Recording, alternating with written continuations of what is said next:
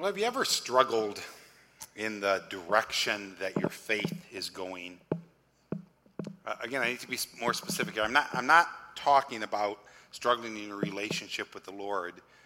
Um, you know, for the past weeks, months, we, we've hit on that subject a number of times about the closeness and having that personal time with the Lord.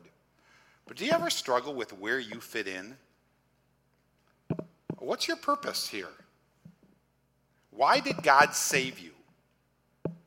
Why did God call you to Himself, move in your life in a situation where you hear the gospel truth, open up your heart, and save you from your sin? Why? Why?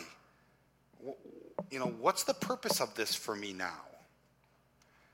Kind of interesting, uh, whenever I'm studying on a, a, certain topic, God always seems to bring it up during the week. Uh, in individuals' lives. And I had a number of times this week an opportunity to talk to people about the difference between building a church and building God's kingdom. I mean, is, is that why I'm here? Is that why we're here today to build this church? Is that our whole, is that why, you know, we come together so we can get bigger, so we can get more people, and so we can have more programs and, and do more things? Is that why we're here? Is that our focus? Or has God saved me to be part of building his kingdom? I mean, that verse, seek ye first the kingdom of God and his righteousness. Isn't that my purpose here? I mean, I know the church is in this, but my focus, ultimate focus, is to build God's kingdom. I mean, one focuses on the breadth of it, you know, the bigger church, but the other focuses on a depth of relationship and interaction with God. And the church is not the end goal. Our end goal is not this church. Our end goal is the kingdom of God. This is a means of that. This is a very important means. I mean, Christ says, I will build my church and the gates of hell will not prevail against it. It's an important means, but it's not the end. The end is the kingdom of God. That's what we are to be about. So, in that kingdom, how do I fit in personally? Individually, how do you fit in? How do I fit in? And we have many pictures of scriptures there where God's trying to talk to us about in that relationship with his kingdom. Um, he talks about a sheep and shepherd and talks about a potter and the clay. Uh, for the next two weeks, I want to talk and focus on one of those visuals that help us to understand what my purpose is in the church, what my purpose is in the kingdom of God, and, and to be a Christian. And they're going to kind of culminate in our 242 groups that we're going to have next Sunday evening. Uh, you want to take good notes here on the back of your bulletin because, you know, then you'll be ready for the Bible study next week because this message and the message next week, we're going to kind of bring those th- two things together to go deeper into the Word of God. So we're going to be in John chapter 15. If you're not there already, you want to turn to John chapter 15. We're going to talk about the vine and the branches and what God wants to do in our life the fruit he wants to produce. Um, we're going to answer the question, hopefully, by time we're done here next week, of why God saved you if you're a Christian. Why are you a child of God? So if you're in John chapter 15, I'm going to ask you to stand with me, if you would, as God's word is read. John chapter 15, verses 1 through 8. Jesus is speaking, and he says, I am the true vine, and my Father is the vine dresser. Every branch in me that does not bear fruit, he takes away. And every branch that bears fruit, he prunes it so that it may bear more fruit. You are already clean because of the word which I have spoken to you. Abide in me, and I in you. As the branch cannot bear fruit of itself unless it abides in the vine, so neither can you unless you abide in me. I am the vine, you are the branches. He who abides in me, and I in him, he bears much fruit. For apart from me, you can do nothing. If anyone does not abide in me, he is thrown away as a branch that dries up, and they gather them and cast them into the fire, and they are burned. If you abide in me and my word abides in you, ask whatever you wish, and it will be done for you. My Father is glorified by this, that you bear much fruit, so to prove to be my disciples. You may be seated. And one thing I want to remind us of is when this message takes place, when Christ speaks these words. We know at this point in the book of John, as he is recording the life of Christ, that Christ is within days of his crucifixion. He's with days, within days, and he knows it is coming where he will shed his blood for his people. And so it, it, it kind of even puts the microscope even more on these words because this is probably one of the longest, if not the longest, message that we have from Christ. Um, you know, Matthew, or excuse me, John chapter 15, 16, and 17. Christ is doing a lot of teaching here, and these words are important. It's almost like his, his, his deathbed message. He only has a little time. And so everything he says is it's just amplified even more. The listeners of this message, he's specifically talking to his disciples during this time. And Christ is beginning to teach them about God's working in their life and, and Him going away and what's going to happen and take place. And He's telling them all this in this whole message so that they wouldn't become discouraged or disillusioned or lost. Like, now what? Where am I? What, what's my purpose? I'm one of Christ's disciples. He's been crucified. He's gone. What am I supposed to do? And so Christ begins to, to speak to them. And, and again, his sensitivity to them not being about him. I mean, he's about to be crucified. You would think they would be, it would be all about him, but no, his, his focus is upon them. It's upon you. It's upon me as he speaks these words. He gives a metaphor here in these eight verses of a vineyard. We're going to go ahead and, we got a vine thing up here? Hopefully, we've got that. Put a picture up this for you because since we don't do so much agriculture and we don't grow so many grapes, um, it's not as common to us, but it would have been very common to them. Do we have that or not? Okay. How old are you? You don't have that excuse. That's my excuse. uh, all right. Well, we'll he'll, he'll, eventually get it up here. But if you've ever seen uh, pictures of a vineyard or, or grapevines, this is the vine and, and the illustration that he is talking about. And, and when you look at that, Christ in this illustration, he is the vine. Uh, we might call it of a tree, we might call it the trunk. He is that main part um, that goes up from the ground and, and grows up. It's the, the, sturdiest part of, of the whole plant. Um, he is that main trunk. Um, out of that, that vine, the branches come out. We are the branches. Christians are branches. And out on the branches is where fruit is born. And that's the whole point of the, the vine. And that's what Christ is saying. What is my purpose here? God, why do, I, why, why do you have me? Why did you save me? It's so that we might bear fruit for his kingdom. This is all about his kingdom. And he's bringing in this, this tremendous illustration, this tremendous picture where Christ is the vine you know, we are the branches. You know, the fruit is our good works, those things that we do for the kingdom. Those are the things that are produced out there through the branches. God the Father, in this illustration, He is the vine dresser. You know, He comes into the vineyard, His primary focus is on the branches that bear fruit. I mean, He's like that farmer. And the whole point isn't to have a, a nice, good looking plant, the whole point is to have fruit. All right. So that's the illustration that we're looking at. And, and, again, this would have been very much ingrained in their minds, this understanding of, of what a vineyard was all about. You know, God the Father, the vine dresser, He is always moving to bring about more fruit. More fruit, as much possible fruit as He can. And that might be a shock to us that God's purpose in my life is not to make me happy.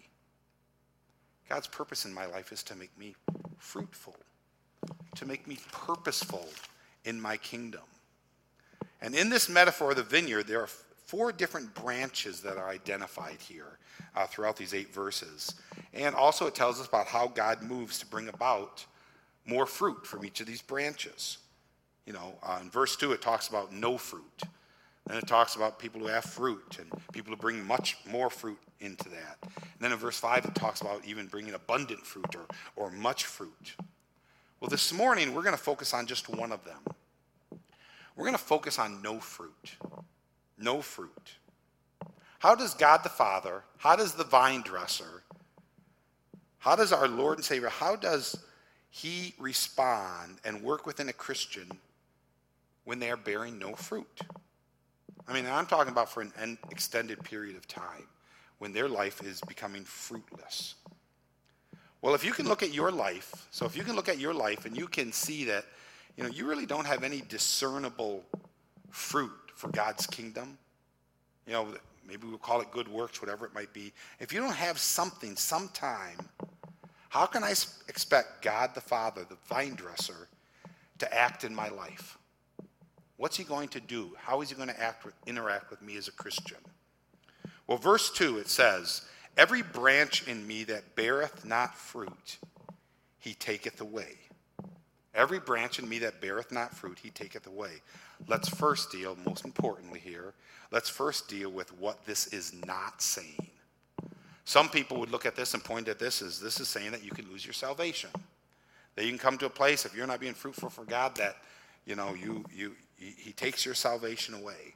Folks, if that were true, that would contradict a lot of other scripture that says once we are saved, we are always saved. Once we're genuinely saved, you know, it is God who saves us. It is, is God who keeps us saved. In 2 Timothy chapter uh, 1, verse 12, it says, For I know whom I have believed, and I am convinced that he is able to protect what I have entrusted to him until, until that day. He is able to protect what I have entrusted unto him that day. It's not about me, it's about him. Salvation is the work of God. Keeping me safe, protecting that salvation is also a work of God. It says in Romans 8, chapter 35, it says, Who will separate us from the love of Christ? Will tribulation or trouble or persecution or famine or nakedness or danger or sword? And he goes on a, a long litany list of, of, of things that might separate us from the love of Christ. Comes down to verse 38. It says, For I am convinced that neither death nor life nor angels nor principalities you know, nor, nor things present, nor things to come, nor powers. Verse 39 says, nor heights, nor depths, nor any other created thing will be able to separate us from the love of God that is in Christ Jesus our Lord. Makes it pretty definitive, isn't it? Once, once I am a Christian, what I am true, once I am truly a child of God, there isn't anything, not even myself, because I'm a created thing, no created thing that will ever be able to separate me from the love of God in Christ Jesus. John chapter 10, verse 28, he says, I give them eternal life, and they will never perish, and no one will snatch them out of my hand. That's a pretty definitive statement. No one, you know, I give it to them. They will never perish. No one will be able to take them out of my hand. So it's obvious that that's not what this is talking about in John chapter 15. You know, when it talks about every branch in me that beareth fruit, he taketh away. You know, what, what, what is he talking about here? You know, what, what, what does God do with a Christian who is not bearing any fruit for the kingdom? Well, it says he taketh it away. Some translate it, if you have, I think it's a King James, it says he cuts it off. Well, the Greek word for that phrase, cuts off or takes away, it's the word airo, A I R O, airo. Now, I'm, I'm not a Greek scholar by any means, and I, I, took enough of it in college, probably just to be dangerous, you know, but, but I did learn some things about Greek. And one of the things in Greek is, um, in translating Greek to English, there are a lot of words that in Greek, when you translate to English, they could be translated a lot of different ways. They could have a lot of different meanings. It doesn't smoothly trans over. And airo's is one of those words. Um, the Greek word for airo can also read take up or lift up. It can also be translated like that. Matter of fact, in the New Testament, it is translated like that. In Matthew chapter 14, verse 20. You remember in their feeding of the 5,000? They come to the very end of that, and it says, And they did all eat, and they were filled, and they took up. It's the word airo there. They took up the fragments, that rem- and there remained 12 baskets. In Matthew chapter 27, verse 32, the word airo is used to translate carry or bear. And it says there, and they were coming out. They found a man of Cyrene named Simon, whom they pressed into service to bear his cross, talking about Christ, to bear. In other words, he carried the cross of Jesus Christ. And 1 John 5 2, airo would be better translated taken up and lifts up. I mean, that's what it's talking about here. In verse 6 of this chapter, God's going to deal with false branches and what he does with false branches. But it's very clear he's talking about Christians here.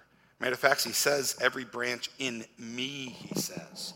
So it's very obvious that he's talking about people who are in Christ, who are born again believers in Jesus Christ.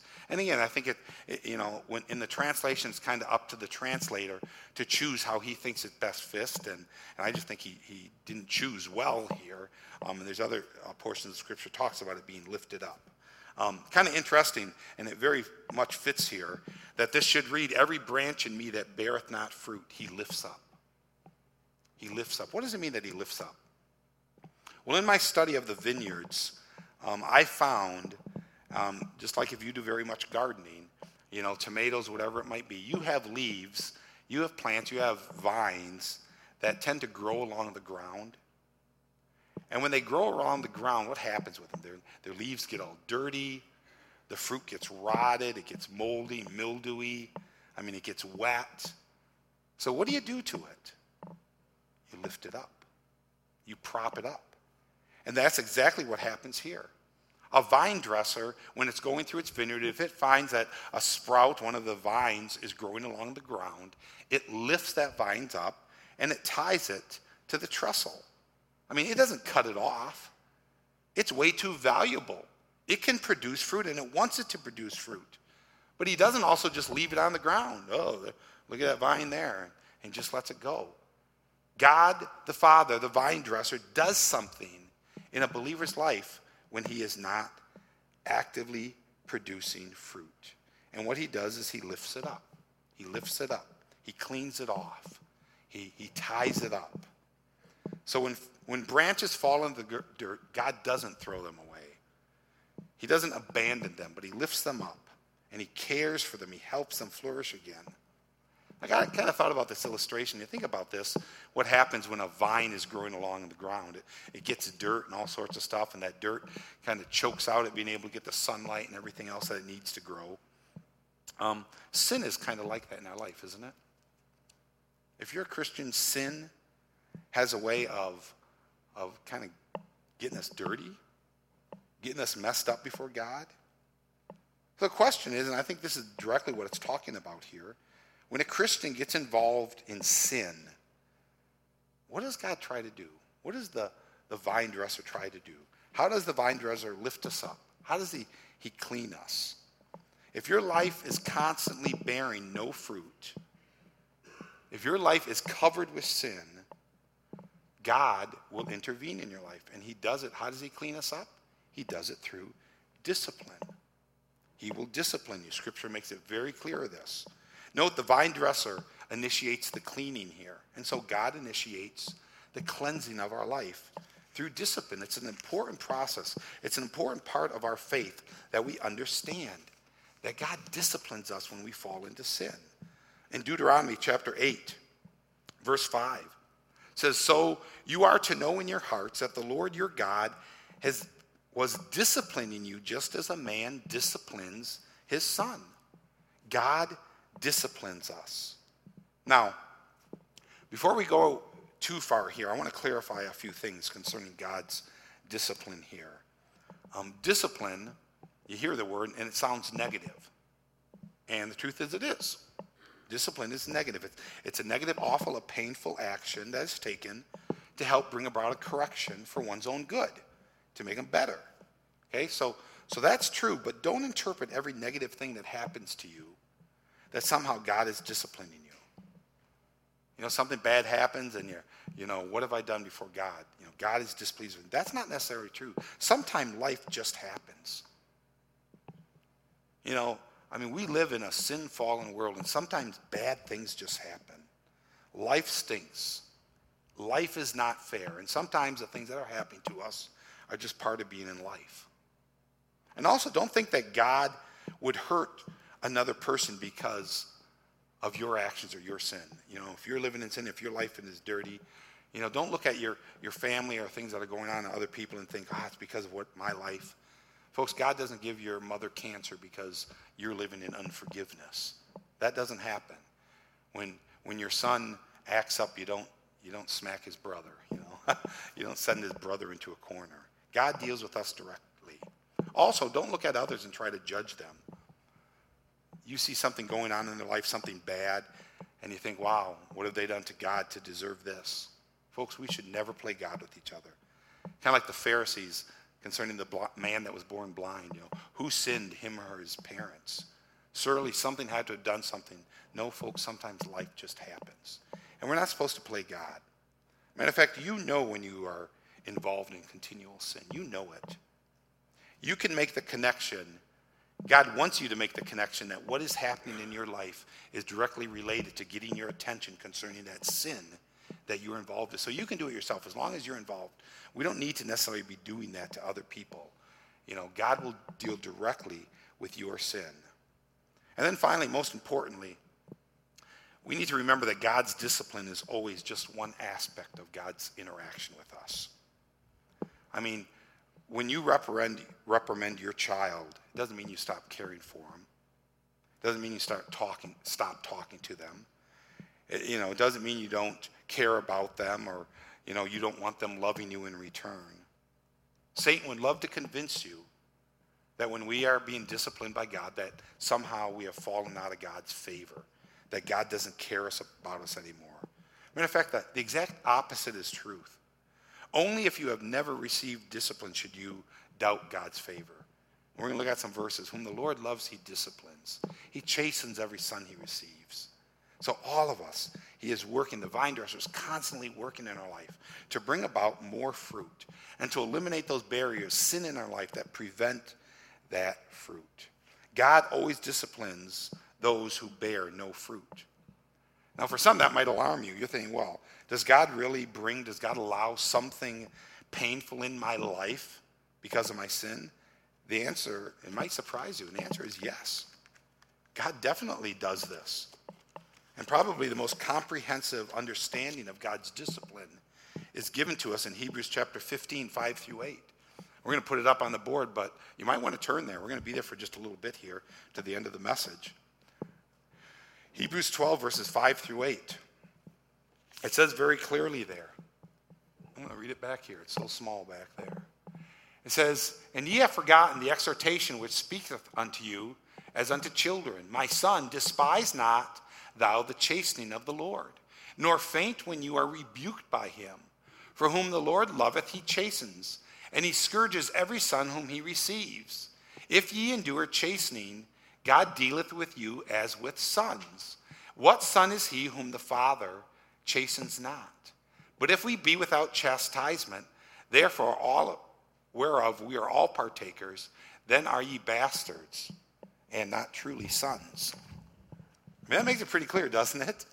That we are, if we are disciplined, when we are being disciplined, it's because we are God's children, we're God's sons.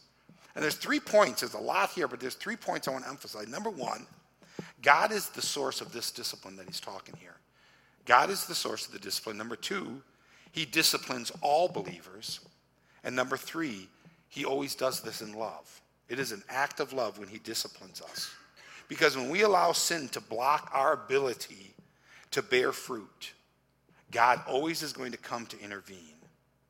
Discipline is God's proactive answer to moving out you out of being barren and fruitless to move you towards a fruitfulness. You know, discipline is God's strategy for cleansing our lives. Now, as you look at those verses, you'll see there's, there's, there's three degrees of discipline or intervention that God takes in a person's life. And, and again, they're just identified here, and um, you know, I'm, I'm, sure there may be even more, but we're going to focus on these three here. Um, and, and, maybe we'll, we'll, put a picture out there. So, yeah, most of you are, parent, are parents here, and if you're not a parent, you remember what it was like to be a child sitting at the dinner table. And when one of my children would act out at the dinner table, when they first start acting out, what do you do? Usually you just try to make eye contact with them and you know just a look, a tilt of the head, a, that's enough, isn't it? You know, you communicate to them and make some eye contact. You're telling the child what? You're telling them, cool it. And usually that works, doesn't it? But if they persist, if they ignore that, if they ignore your looks, then you briskly do what? You say their name, Jimmy. And if it's really bad, you use their middle name, Jimmy Robert. You know, and they get the, you know, they, they get the word there. If that doesn't work, what do you do? Well, maybe you you send them away from the table, you know, you give them a swat on their behind his leave, whatever it might be. You know, in Hebrews chapter 12, God uses three degrees of discipline as well. He doesn't do the same for every search, situation. He uses three words to describe discipline for us in verses 5 and 6. He talks about rebuking us, chastening us, and scourging us. And there are different degrees of discipline. Let's talk about rebuking. A, a, rebuke is like a verbal warning. That might be like that look you're giving your child. You know, we hear God's rebuke even though we don't always choose to respond to it. And folks, I, I think God is constantly in our lives doing this. You know, nudging us, getting us in the right direction. Stay away from that. We need to do that. God is constantly doing that. And, and we hear that voice. Sometimes, we, often, we ignore it. You know, ignore what trying, uh, God is trying to do. You know, he does this numerous ways. He can do it through a friend saying something to you. It could be the voice of God through the message, through your devotions, reading God's word. Even just that, that prick of your conscience, that still small voice. God is trying to direct you. He's trying to correct you. He's trying to protect you. And these verbal cues that God is constantly given in our life, they are like the frequent pleas of a father to their child. You know, and, and I think they are far more common than any other kind of discipline that God is trying to kind of nudge us along. But if, however, we harden our hearts, if we close our ears, then we force the Father, just like you would as a child, to kind of up the ante a little bit to get our attention. So the second degree is that of chastening. Chastening, for whom the Lord loves, it says he chastens. Now, chastening can often be the removal of something in your life that used to bring you joy. Um, you know, for a parent, you may, you know, make the child, you know, uh, leave the dinner table without dessert, or no TV that night, or take their phone away. And uh, many Christians, we bump along in this level of discipline, but we fail to read the signs. And you talk about God taking something, you know, just like you as a, a parent would take something that the child likes, taking that away from them or taking the joy away. I, I see so many Christians, they'll, they'll talk about their faith, and, and they, they, they say they feel unfulfilled. You know, they don't have the joy that they used to have. You know, they're, they're on the outs with their Christian friends, and they, when they pick up the Bible, it feels like lead in their hands. You know, their relationship with the Lord seems, you know, it, it seems fabricated and not real. You know, if any of these symptoms sound familiar, you need to look at your life because God, when we have sin in our life, that joy of our relationship is hindered. And so something that we have joy in, something interaction with God is, is taken away. Now, unfortunately, often, you know, we get to this kind of a situation in our life, we look and say, oh, I'm just, you know, I'm not getting anything out of the messages or, or the church or anything like that. And, and it's, it's easy to blame the church, it's easy to blame the pastor or blame something else. But what God wants to do is look at our heart. Why aren't you getting anything out of the message? Why, why isn't the church you know, why aren't it, it meeting your needs and, you know, you have that joy going there with them? See, God, that joy of our salvation, that joy that David had removed for him, from him when he was in sin, God took that joy away. And so that's what he often does in our life. He removes that joy. The third degree is the word scourge. Doesn't that sound bad? He scourges us. Well, it is bad. You know, scourges every son whom he receives. That word scourge there is the same word used to describe what they did to Jesus before he went to the cross. The beatings that Jesus took, the scourging. So, yeah, it is a bad word. You might say, what percentage of Christians do you think have ever experienced scourging? My answer is going to shock you. The percentage of Christians that have received the scourging of the Lord is 100%. Every son, he says. Every person. That means that you most likely have already been scourged in your life. There's something at, a time in your life that God has really deeply had to get your attention and you were ignoring him.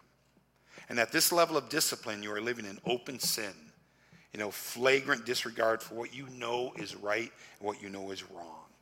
You may not, uh, you know, you may not have heeded the attempts by God to give you that still small voice or maybe God to take the joy away, but God then moves into your life because of your open rebellion. He ups it. Why? Because he hates you? No, because he loves you. And he cares for you too much to let you go without any fruit. C.S. Lewis once said, God whispers through pleasure, but he shouts through pain. He whispers through pleasure, but he shouts through pain.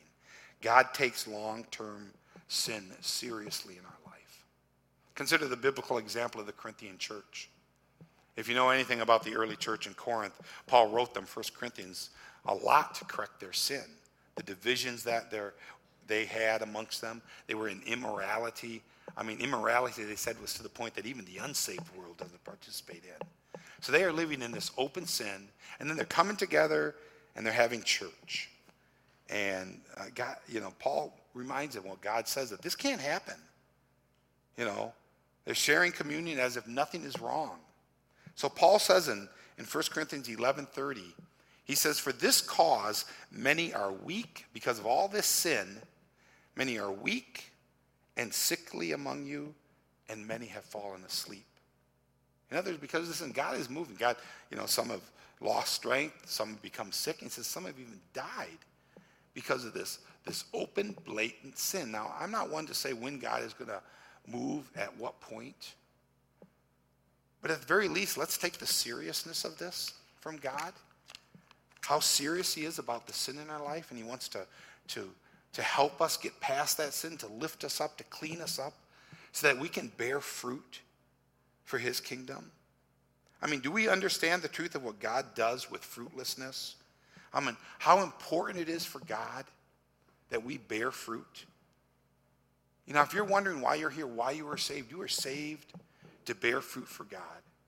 And if you're a Christian, He will do whatever it takes to get you in that game, to get you to back bearing fruit.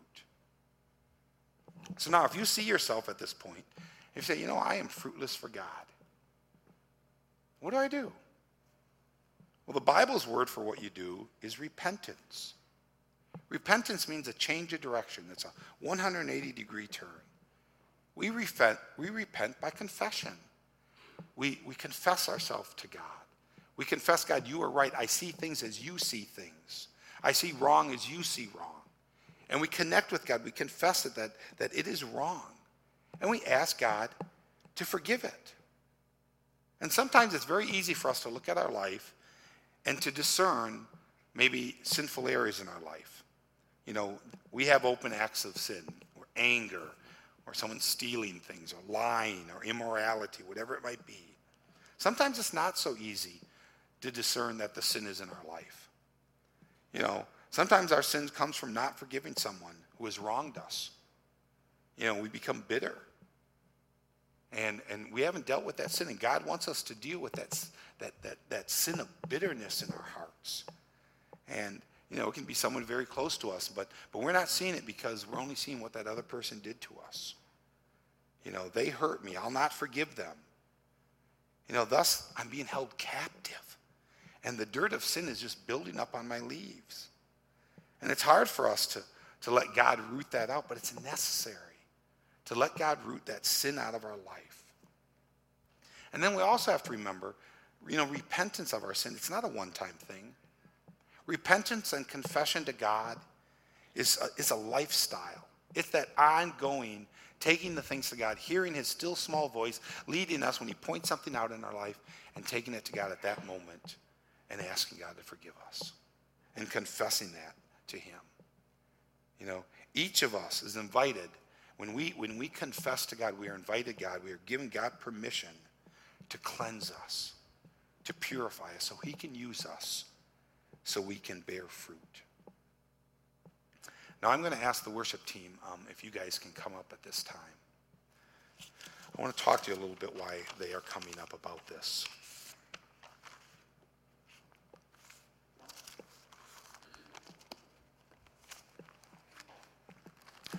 I want to take time in this service. You know, I, the last thing I want to do is, is talk about the need to confess and the need to repent and, you know, looking at our lives and seeing how God is dealing with us without giving you an opportunity to right where you're seated to, to speak to God. You know, I don't need to know if, if God needs to know. God needs to, to know your heart, where you are concerning your fruitfulness. If you're looking at your life and you see no purpose, you know, no direction, yeah, I understand why you're saved. You can't see that fruit there. You know, I'm going to give you this time to maybe evaluate, to speak to God. Talk to him. Take some time to confess to him. I'm not going to ask you to come forward. So don't feel like, oh, you know, if I do that, then, you know, that next step. You know, this is between you and the Lord to speak right where you're at. The most important thing for you to go away from here, your purpose this week is to be fruitful for God. And sin in our life hinders that. And so let's go ahead and uh, we're going to just play the piano if you with that first song, Only Trust Him. Just play that quietly. I'm going to give you guys a chance to pray, to speak to God. Then I'm going to have a word of prayer with us, and then will. Let's pray.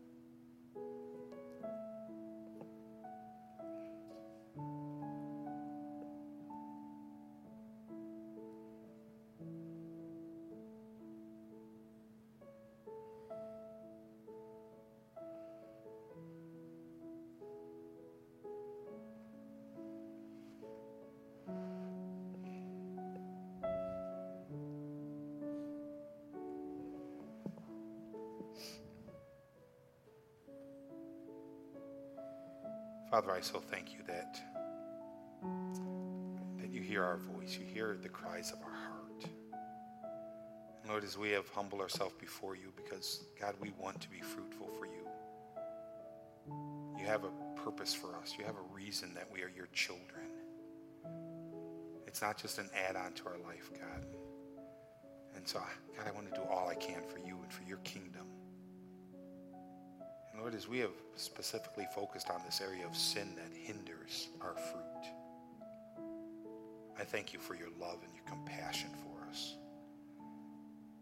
Father, you knew these things were going on in my life and our lives here before we brought them before you. But God, you wanted us to see it as you see it. So you can clean and you can heal us. Thank you for that as hearts have opened up to you.